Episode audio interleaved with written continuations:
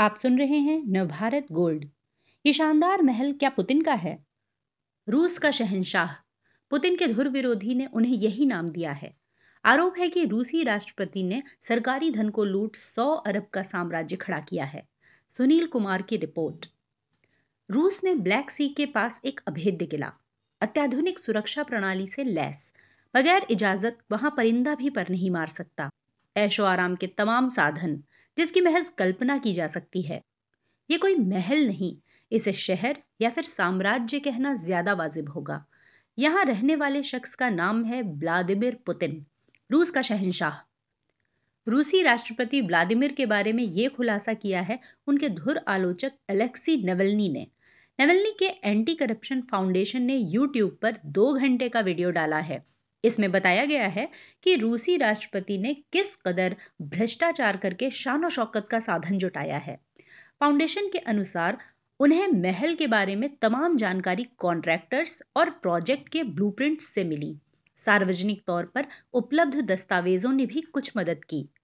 पेशे से वकील नेवलनी रूस में पुतिन की मुखालफत का चेहरा हैं। उन्होंने 2011 के आसपास एक संगठन बनाया एंटी करप्शन फाउंडेशन। मकसद था रूस के सर्वोच्च पद पर बैठे शख्स की कथित काली करतूतों को उजागर करना। ये कमोबेश वही वक्त था जब भारत में उफान पर था भ्रष्टाचार के खिलाफ अन्ना आंदोलन। जनता के बीच नवलनी की लोकप्रियता बढ़ी तो पुतिन की आँखों की किरकिरी बनने लगे। साल 2012 में अमेरिकी अखबार वॉल स्ट्रीट जर्नल में एक लेख छपा। शीर्षक था, वो शख्स जिससे व्लादिमीर पुतिन सबसे ज़्यादा डरते हैं।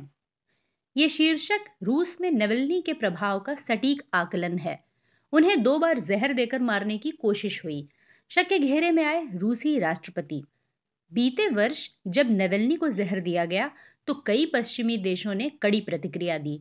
फ्रांस और जर्मनी ने इलाज की पेशकश की और आखिर में जर्मनी में ही इलाज हुआ। वीडियो रिपोर्ट में नेवलनी का दावा है कि पुतिन ने विकास योजनाओं में धांधली की, रिश्वत ली, सरकारी खजाने को लूटा। फिर जाकर खड़ा किया सौ अरब रुपए का आलिशान साम्राज्य। यहाँ हज़ारों लोग काम करते हैं, पर उन्हें कैमरे वाला बेसिक फ़ोन तक लाने की मनाही है। महल वाले इलाके में चप्पे चप्पे पर रूसी सैनिक तैनात हैं।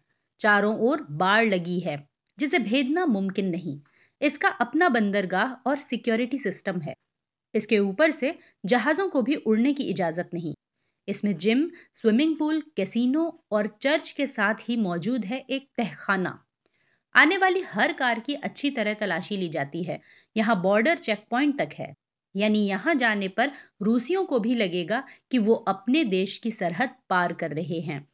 ये हाईटेक होने के मामले में एक हद तक सऊदी अरब के crown prince Mohammed bin Salman के महत्वाकांक्षी प्रोजेक्ट नियोम जैसा लगता है। पुतिन को लेकर नेवलनी का हमलावर रुख महल तक ही सीमित नहीं। उनका आरोप है कि रूसी राष्ट्रपति अपने करीबी लोगों पर सरकारी खजाना लुटा रहे हैं। इसमें पुतिन की कथित प्रेमिका अलीना कबाएवा और स्वेतलाना क्रिवोनोगिक शामिल हैं। माना जाता है कि स्वेतलाना ही पुतिन की सत्रह साल की बेटी की माँ है। पहले पुतिन के यहाँ सफ़ाई करने वाली स्वेतलाना एक सामान्य लड़की हुआ करती थी। फिर एकाएक वो काफ़ी रईस हो गई। किसी को भनक तक नहीं कि उसके पास इतना पैसा आया कहाँ से। नवेलनी का कहना है कि क्रिवोनोगिक ही पुतिन की बेटी की माँ है। यही वजह है कि उस पर इतनी रहमत बरस रही है। उसे कई लग्जरी अपार्टमेंट मिले हैं। यही नहीं, उसे रशिया बैंक में तीन फ़ीसदी हिस्सा दे दिया गया। क्रिवोनोगिक के लिए 118 फुट का याच भी खरीदा गया है। नवलनी का कहना है कि देश में दो करोड़ गरीब हैं। उनके लिए कुछ करने के बजाय पुतिन अपनी प्रेमिका का मन बहलाने के लिए याच खरीदना ज़्यादा ज़रूरी समझते हैं। नवलनी का आरोप है कि रूसी राष्ट्रपति ने कबायवा पर रिश्वत से कमाए अरबों रुपए लुटा दिए। अब रूस के बड़े अखबार और टीवी स्टेशन कबायवा के इशारे पर काम करते हैं। कबायवा की सैलरी कुछ ही करोड़ रुपए है। अगर उनके ऊपर पुतिन का हाथ ना होता तो वो कभी भी उस मुकाम पर नहीं पहुँच पाती जहाँ आज हैं।